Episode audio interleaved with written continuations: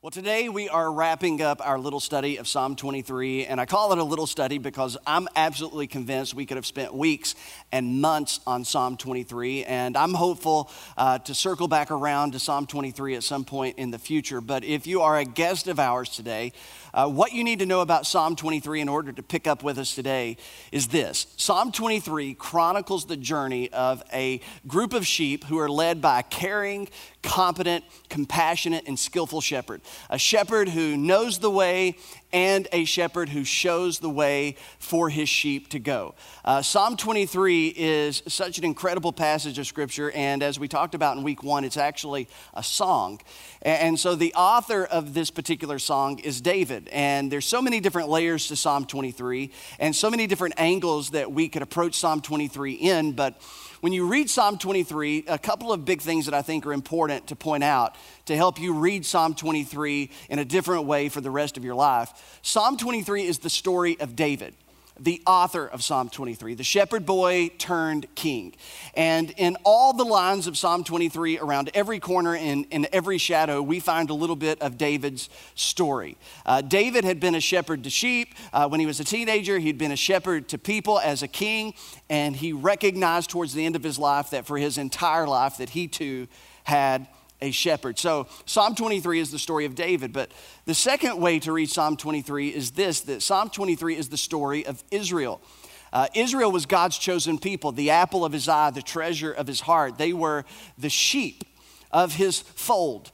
He was their shepherd. God had rescued them, God had led them, and when they had wandered off at different times in their lives, God went after them as their shepherd to bring them back into the fold. And so it's the story of David, it's the story of Israel, but this is where it gets really personal. Psalm 23 is our story. Psalm 23 is your story. Psalm 23 is my story.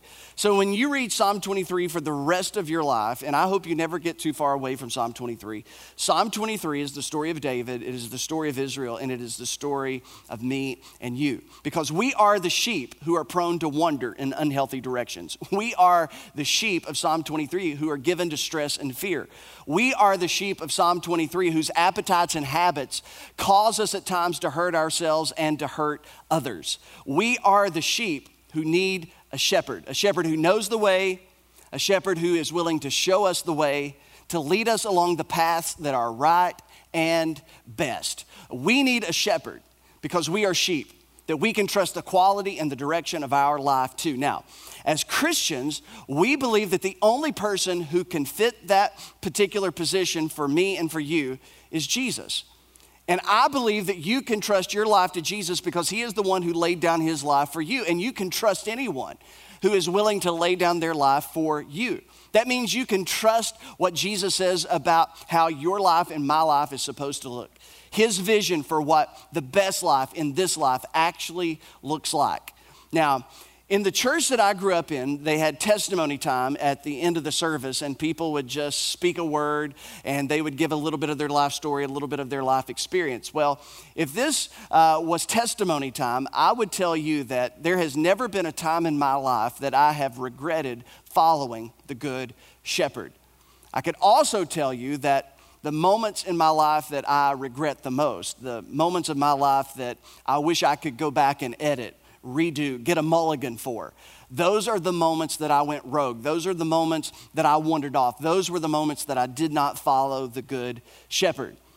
Now, for many of you, that would be your word of testimony as well. And so an overarching theme of Psalm 23 is this. You will be the best version of yourself when you follow the Good Shepherd. You will be the best version of yourself when you follow the Good Shepherd. When you go rogue, not the best version of you. When I go rogue, not the best version of me. And so there's many different ways to approach Psalm 23, but as we put, a conclusion to this series today, I want you to think about once again what we thought about in week one. I want you to think about David towards the end of his life, looking back over his life. And as David looked back over his life, he saw his life not static, but he saw his life as fluid. He saw his life as a journey because that's not how life works. Life is just not one scene after the other. It's one scene after the other that's all connected. It forms one mosaic. It is a journey from one place to another, to another, to another. And so as David looks back over his life, he sees his life as a journey. And within that journey, I can imagine that David saw his journey consisting of different seasons. He would look back over his life, beginning with childhood and his teenage years, and then the 20s and the 30s and the 40s and the years that he had as king, the bad season of his life after Bathsheba and Uriah and the difficult family events that happened in David's palace. And as he looked back over all of that, I can just imagine that he saw those events as parts of seasons. Some seasons of David's life were more challenging than others.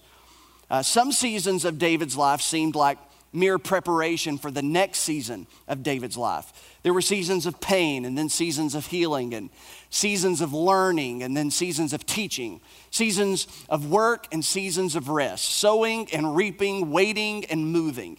And so David could look back over his life's journey and he could begin to chronicle his journey through the headings of seasons. And so David could recognize that as one season ended, it was just the beginning of another season, because this is deep, so you may want to write this down. No one season lasts forever, right? Nature teaches that. Winter gives way to spring, and spring gives way to summer, and summer gives way to autumn, and autumn gives way to winter, and then we're off, and we go around and around again and again. No one season lasts forever. Now, that was true for David. That's true of nature, and that's true in your life, in my life. Not one season of your life will last forever. And the good news is this season of life that we're currently in, that we've been in for the past 10, 11 weeks or so, this is not a season that's going to last forever. There will be an end to this season, and there will be the beginning of the next season of your life, the next season of my life, the next season of our church's life, the next season of the world's experience with life. This season is temporary, and it will not last forever. Now, at any given point within the current season that we're in, our life is a mere reflection of the season. Our thinking is a reflection of the season that we're in. Our actions and interactions with people are a mere reflection of the season that we're in. How we feel emotionally, how we're doing spiritually, oftentimes are just a reflection of the season that we are in. This season that we're in right now, you could probably take a few moments, inventory, evaluate, just take a little bit of time and look at your life right now, and there's so much of what's going on inside of you and around you and in your head and in your heart and in your soul. It is a mere reflection of this season that we're in. But the season that we're in will not last forever. There will be an end, and there will be a beginning to the next season of life. That's how it works. Richard Blackaby, he said this. He said, every aspect of our lives is governed by the ebb and flow of seasons. And as David is writing Psalm 23, and as he's looking back over his life, he could see that the Lord, the shepherd, was leading him into one season, out of a season, into another season, and he saw that, particular merry-go-round existence all throughout his life's journey, that it was in one season, out of another, the end of one, the beginning of another. And so David, I think, has this in mind when he writes Psalm 23. Matter of fact, I could be wrong. I don't think that I am. But Psalm 23, I believe, has the primary backdrop, the primary backbone of being all about the seasons of life. The natural seasons of life, the spiritual seasons of life, the philosophical seasons of life. There's winter, and there's spring, and there's summer, and there's autumn, and then there's winter, and there's spring, and there's summer, and there's autumn. And that's what Psalm 23 really has as a backdrop of what David is trying to communicate. The picture is a shepherd leading his sheep from one place to another based on the season that they're in and based on the season that is approaching. So David says, the Lord is my shepherd, I lack nothing. He makes me lie down in green pastures. He leads me beside quiet waters. He refreshes my soul. Now, jot this down in your Bible, put it in your phone so that you can just have this in your mind when you read Psalm 23. Psalm 23 begins in the springtime. It begins in the spring. The sheep are grazing in the lowlands of the Jordan Valley. And David says, there they're fully satisfied. They're in a good place. They lack nothing. There's nothing that they want. They lack no good thing. They are content. They are satisfied. They are fulfilled. And this is the springtime. This is the time that he has restored their soul. The green pastures are there. The waters are quiet. And so Psalm 23 begins in the spring. Now, in the springtime, the mountains to the north are still covered by snow. But as spring gives way to the season of summer, the melting snow in the north on the mountaintops are going to give way to the green vegetation below. Now, the shepherd knows this. Sheep, we've talked about it. They're not that smart. They don't pay attention to one season ending and another season beginning. But the shepherd knows that the seasons are shifting. One season closes and another begins. The shepherd knows. We talked a little bit about this last week. If the sheep stay too long in one place, that good place, what was good in one season, will not be very good in the season to come. Matter of fact, sheep love to overgraze the fields. And so I guarantee you what was good in the last season will turn bad in the next. So the shepherd knows as the season comes to the close, the sheep need to move. And the same is true in your life, and the same is true in my life when it comes to the seasons of our life. The Good Shepherd, Jesus, knows that as one season closes and another season begins, we need to be on the move. There's changes that have to be made as one season ends and another begins. There's things that we have to let go of.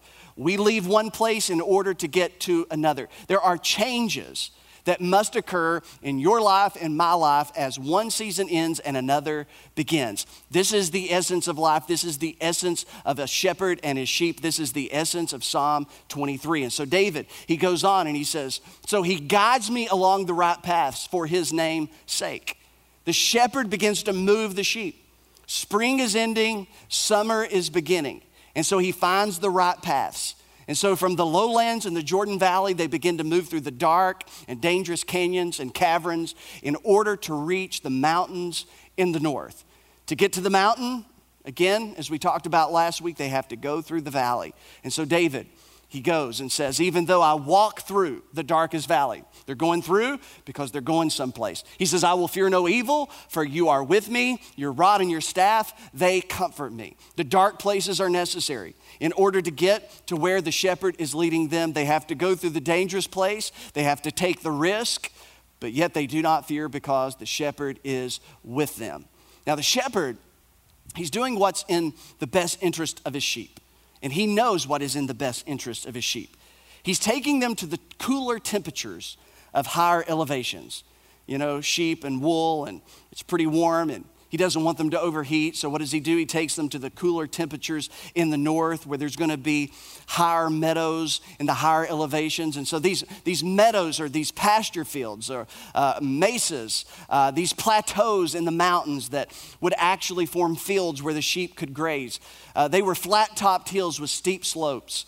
And these plateaus, which became green pastures, they just didn't happen. Matter of fact, they were developed generation after generation after generation by shepherds within family lines.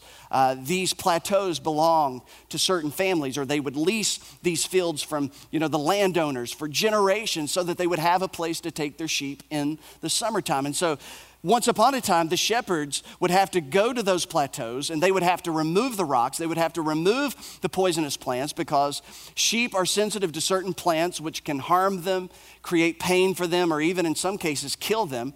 They would take up the weeds of these fields and ultimately do all the hard work that was necessary to turn this flat plateau into a field for his sheep to graze in the summertime. In essence, this is what David is saying. The shepherd had gone before his sheep to prepare the way. At some point or the other, the shepherd had gone before his sheep, had gone to the highlands, prepared that plateau to be a field for his sheep to graze. Now, David, as he thinks about this as it relates to literal sheep and literal shepherds, he thinks about this as it relates to his own life. He recognizes that in every new season of his life, as he looks back over his life journey, he realizes that in every new season of his life, it was as if his shepherd, the Lord, had gone ahead of him into the next season of his life to prepare for David's arrival in that season. David says, I look back over my life and it's as if every place I got to, God had already been there to prepare the place and the moment for me. Now, I love that idea. And as I look back over my life, I can see that God brought me to moments, God brought me to conversations, to interactions, to relationships, to experiences that really did change the trajectory of my life. And looking back on those conversations and interactions and moments in time, looking back now, it's as if the Good Shepherd had gone ahead of me and prepared those moments for me, that he had went into the next season of my life to prepare those moments for my arrival. I can think back to, an event that I've told you about many times, but when I was 16 and outside of a church on Wednesday night, a pastor looked at me, and for the very first time, someone looked in my eye and said, "Trevor, God's got a great plan for your life. God's going to use you." And looking back on that moment now, it was as if God went to that moment before I got there to prepare me for that. I cannot escape the mark of that moment on my life. I think about the moment that I said yes to ministry. The pastor got up, gave an invitation one evening and said, "If you're willing to put your yes on the table to say, you are willing to serve God in full-time ministry, you would just stand and come down front." And my heart was beating and it was pounding and I was so nervous and my hands were sweaty and I just knew I was supposed to respond and I wasn't even sure what it was going to look like after I responded, but I stood up and I walked down front and I put my yes on the table to say, yes, if God wants me to be in full-time ministry, that's what I'm willing to do. And that was the same evening that when I was standing up there, all by my lonesome, that Allison also stood up and came up there and stood beside of me to kind of put her yes on the table. We weren't even married yet. We were just dating. And I think about that moment and how it shaped the future of my life. The night that I met Pastor Johnny, my mentor, in a random event in Middlesboro, Kentucky, the night that Bob Links called me to invite me to come preach at Hawk Creek Missionary Baptist Church in London, Kentucky, at the end of Hawk Creek Road. I could just take you to one moment, one conversation after the other. And it seemed as if God, the Good Shepherd, had gone to those moments ahead of time to prepare for my arrival, to usher me in to the next good thing that he had for me. And I guarantee you that if you pause and think about your life story, and you think about the moments and the conversations and the interactions, the random events that seemed random at the time, but looking back now, you can see how the Good Shepherd had gone into the future, that moment for you to prepare you for the next season of your life. The scripture is full of verses that promises this and tells us about this. I'm gonna give you two to hold on to. Listen to what Deuteronomy says. This is Moses speaking to the nation of Israel right before he dies. He says, "The Lord himself goes before you and will be with you." I love that. He's with you, but yet he goes before you. That's what happens when you're omnipresent. You can do that. God's with you, but yet he goes before you. "He will never leave you nor forsake you. Do not be afraid. Do not be discouraged." I love what Isaiah says. He says, on behalf of God, "I will go before you. I will go before you and make the rough places smooth." That's why we should never be afraid or discouraged. That's why we should wake up every day with a sense of anticipation, expectation, hope, excitement, passion, because the Good Shepherd has gone before us. That day that we're about to live, he's already gone before us. He's already prepared the way. He's opened doors that needed to be opened, closed doors that needed to be closed. He's created opportunities that are going to present themselves. That's why we should live life with a vigor that nobody else on this planet lives with, because we understand that the Good Shepherd goes before us. He prepares the way. He prepares the next season. He prepares the next field that we need to graze in. Now, when it comes to the shepherd who goes before his sheep to prepare those plateaus for grazing, those plateaus in the highlands were known as tablelands. Here's a picture of one. You can see steep slopes on the side, but the top, there's vegetation there, there's green there. This is what David's thinking about, these tablelands, the higher elevations, these higher meadows that the shepherd has taken the sheep to in summer. And so with that in mind, because it does look like a table, right? Listen to what David says next. "You prepare a table before me in the presence of my enemies." Or in other words, you could say, "God, you prepare a field for me in the presence of my enemies." Now, when the shepherd leads the sheep up to the highlands and he finds one of these plateaus that have been developed into a pasture field, he will hold the sheep back because he knows that there's predators around. He knows that all around the proximity of this plateau, this mesa, this pasture field, that there are enemies all around. But the shepherd is ready. He has his rod and his staff. He's there. He's ready to protect his sheep from harm.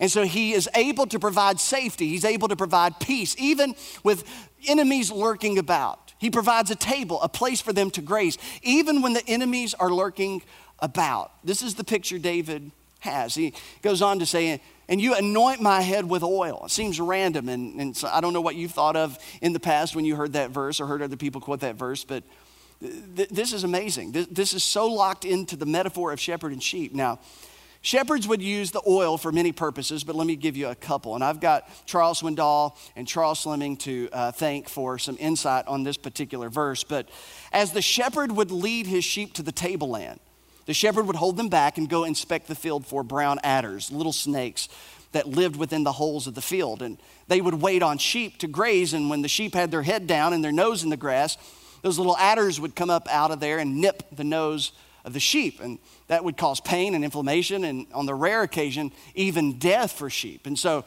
the shepherd would go in and look for these enemies of the sheep, and whenever he would find one of these holes, he would take out a bottle of thick oil, and he would pour that thick oil down in the hole, and that hole would create a type of barrier so that the adder couldn't get out to strike the sheep. But then he would take that thick oil and he would pour it over the sheep's head, and it would act as a repellent to not only snakes, but to gnats and flies, which oftentimes tried to torment sheep. There are records of sheep being so tormented by flies and by gnats that they would bash their head into rocks and bash their head on the side of trees, trying to get relief from the gnats and the flies that torment them. And so here's the shepherd. He, in very much a real sense, provides a table for his sheep, a field for his sheep in the presence of their enemies. He anoints their head with oil so that they can graze protected from their enemy. Think about that. Now, the second reason that shepherds would use oil is to mend the wounds and the hurts of the sheep that they picked up along the journey. Remember, they had to go through the darkest valley. It wasn't easy. There was a lot of things that could happen along the way, and so he carried the oil. If, a sheep got hung up in a thicket or got itself into trouble, maybe slid down the hill, he would use that oil to put on the wound and the hurt of the sheep to help bring healing. And so this is all a picture of what a good shepherd would do for his sheep. It's also a picture of what Jesus, the good shepherd, does for you and for me. He goes before us. He prepares a table field for us to graze in, even in the presence of our enemies. And even with an enemy lurking about, we can graze and rest in peace. Jesus said it this way in John 10. He said, the thief, the enemy, comes only to steal, kill, and destroy. What does your enemy want to do to you? Steal, kill, and destroy. He says, I've come that they may have life and have it to the full. And then in the same breath, he says, I am the good shepherd, and the good shepherd lays down his life for his sheep. A little bit later on in the same chapter, Jesus says, I give to them eternal life, and they shall never perish. No one will snatch them out of my hand. Well, who will want to snatch them out of his hand? Your enemy, the enemy. But Jesus says, my Father, who has given them to me, is greater than all, and no one can snatch them out of my Father's hand. In other words, you don't have to fear your enemy. You don't have to have unrest in your soul because you have an enemy. Jesus has done everything necessary for you to have peace, even when an enemy lurks about. A portion of scripture that I love is Paul's letter to the Colossians, and he talks about the effect of Jesus' death and resurrection, his death on the cross and his resurrection from the dead. Not only did he provide forgiveness for you and forgiveness for me, but this is what Paul says in Colossians 2, verse 15. He says, when Jesus died on the cross and was raised from the dead, he disarmed, get the picture, he disarmed the powers and authorities. He made a public spectacle of them, triumphing over them by the cross. In other words, Paul would say, do you have an enemy? Yes.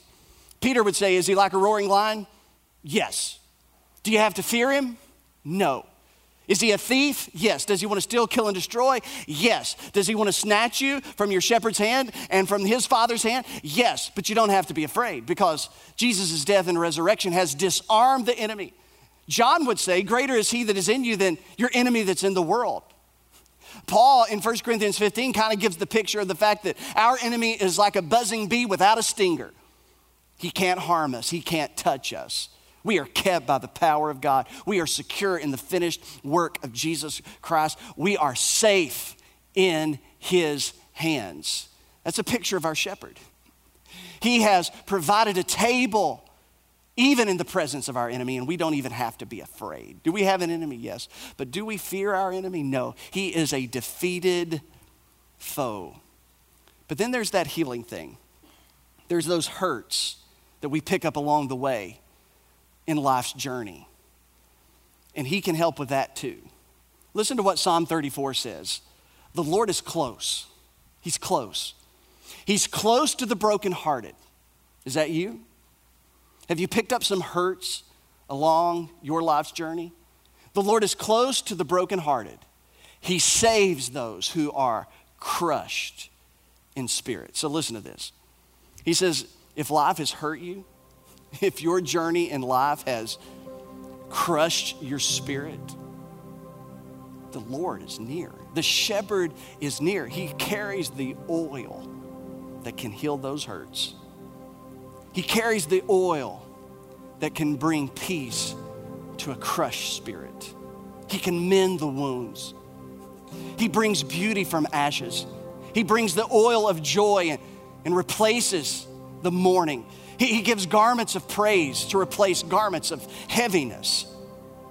So if life has hurt you, if the people that you've interacted with at some point in your life have hurt you, if someone or something has crushed your spirit, the Good Shepherd is close. He's close because he has what you need to heal the hurt that you have. And David, he finishes the thought with saying, my cup overflows. He anoints my head with oil and my cup overflows. He's not referring to overflowing with oil. He's talking about overflowing with water, because the shepherd up there in the highlands, up there on the plateau, there's no streams, there's no river. And so those shepherds have worked hard and they have dug a well to get to the fresh water that they would pour in a stone basin that would become quiet water for the sheep.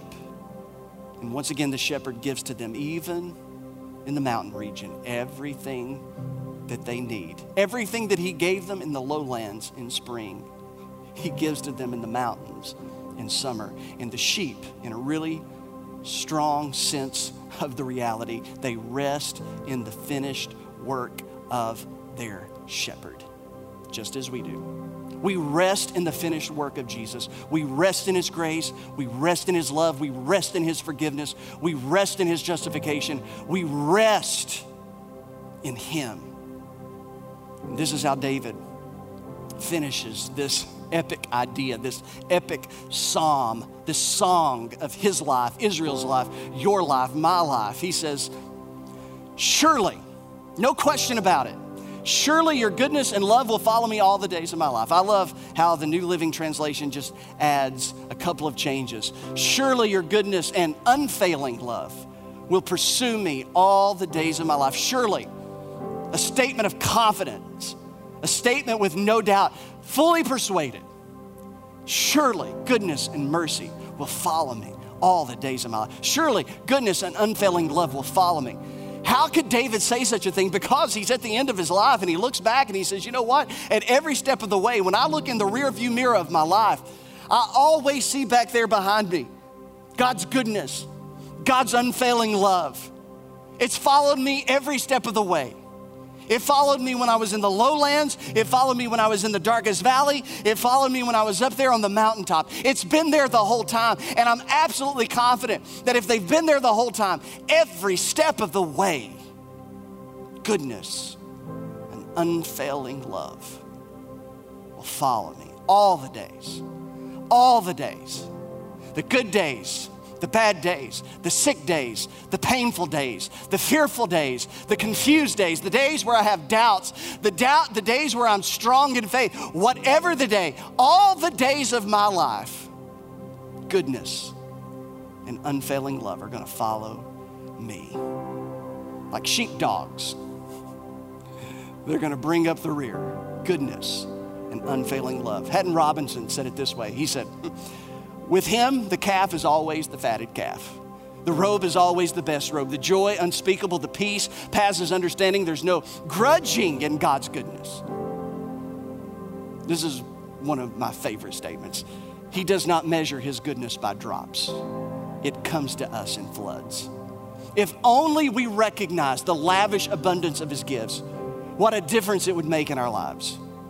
If every meal were taken as a gift from his hand, it would be almost a sacrament. He said, if we could just begin to live life with eyes to see the goodness of God, the unfailing love of God behind us, before us, around us. If we could just begin to see our future through the eyes of God's goodness and God's unfailing love, if we just begin to be able to see our past through the realities of God's goodness and God's unfailing love, what a difference that would make in how we feel and how we think and how we respond.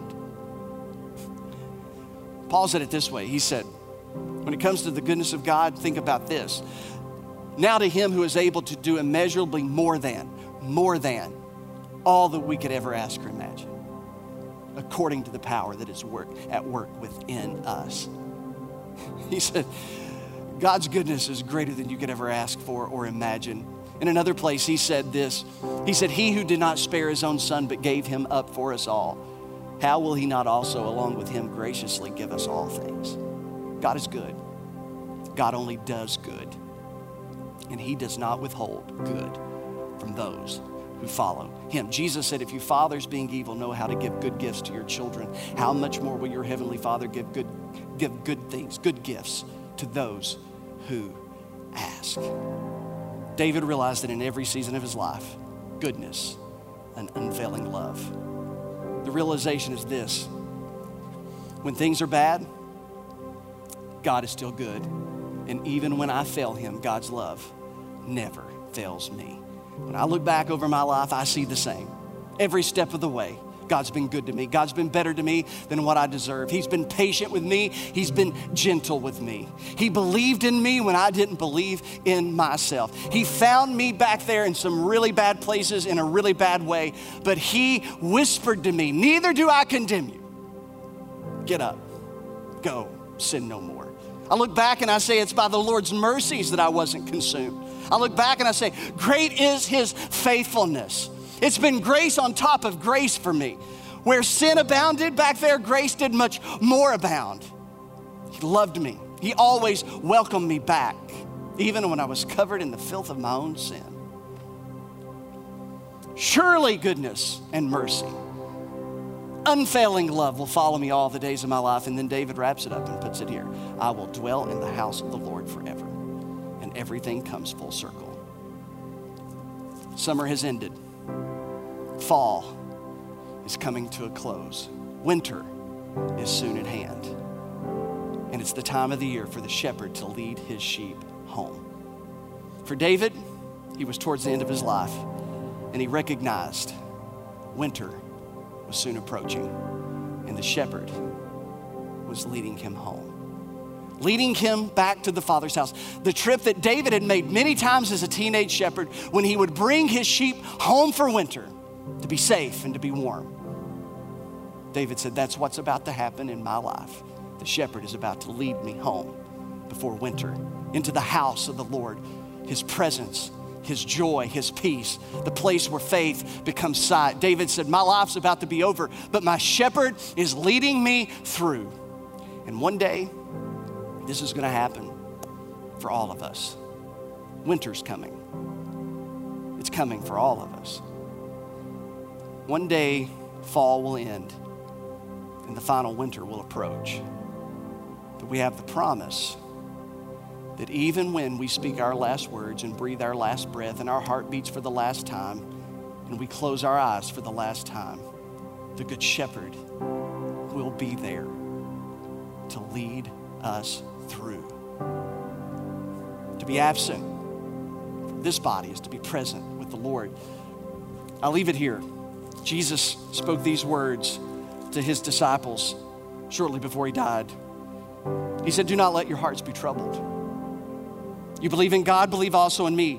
In my Father's house are many rooms. If that were not so, I would have told you that I was going. I would not told you that I was going there to prepare a place for you.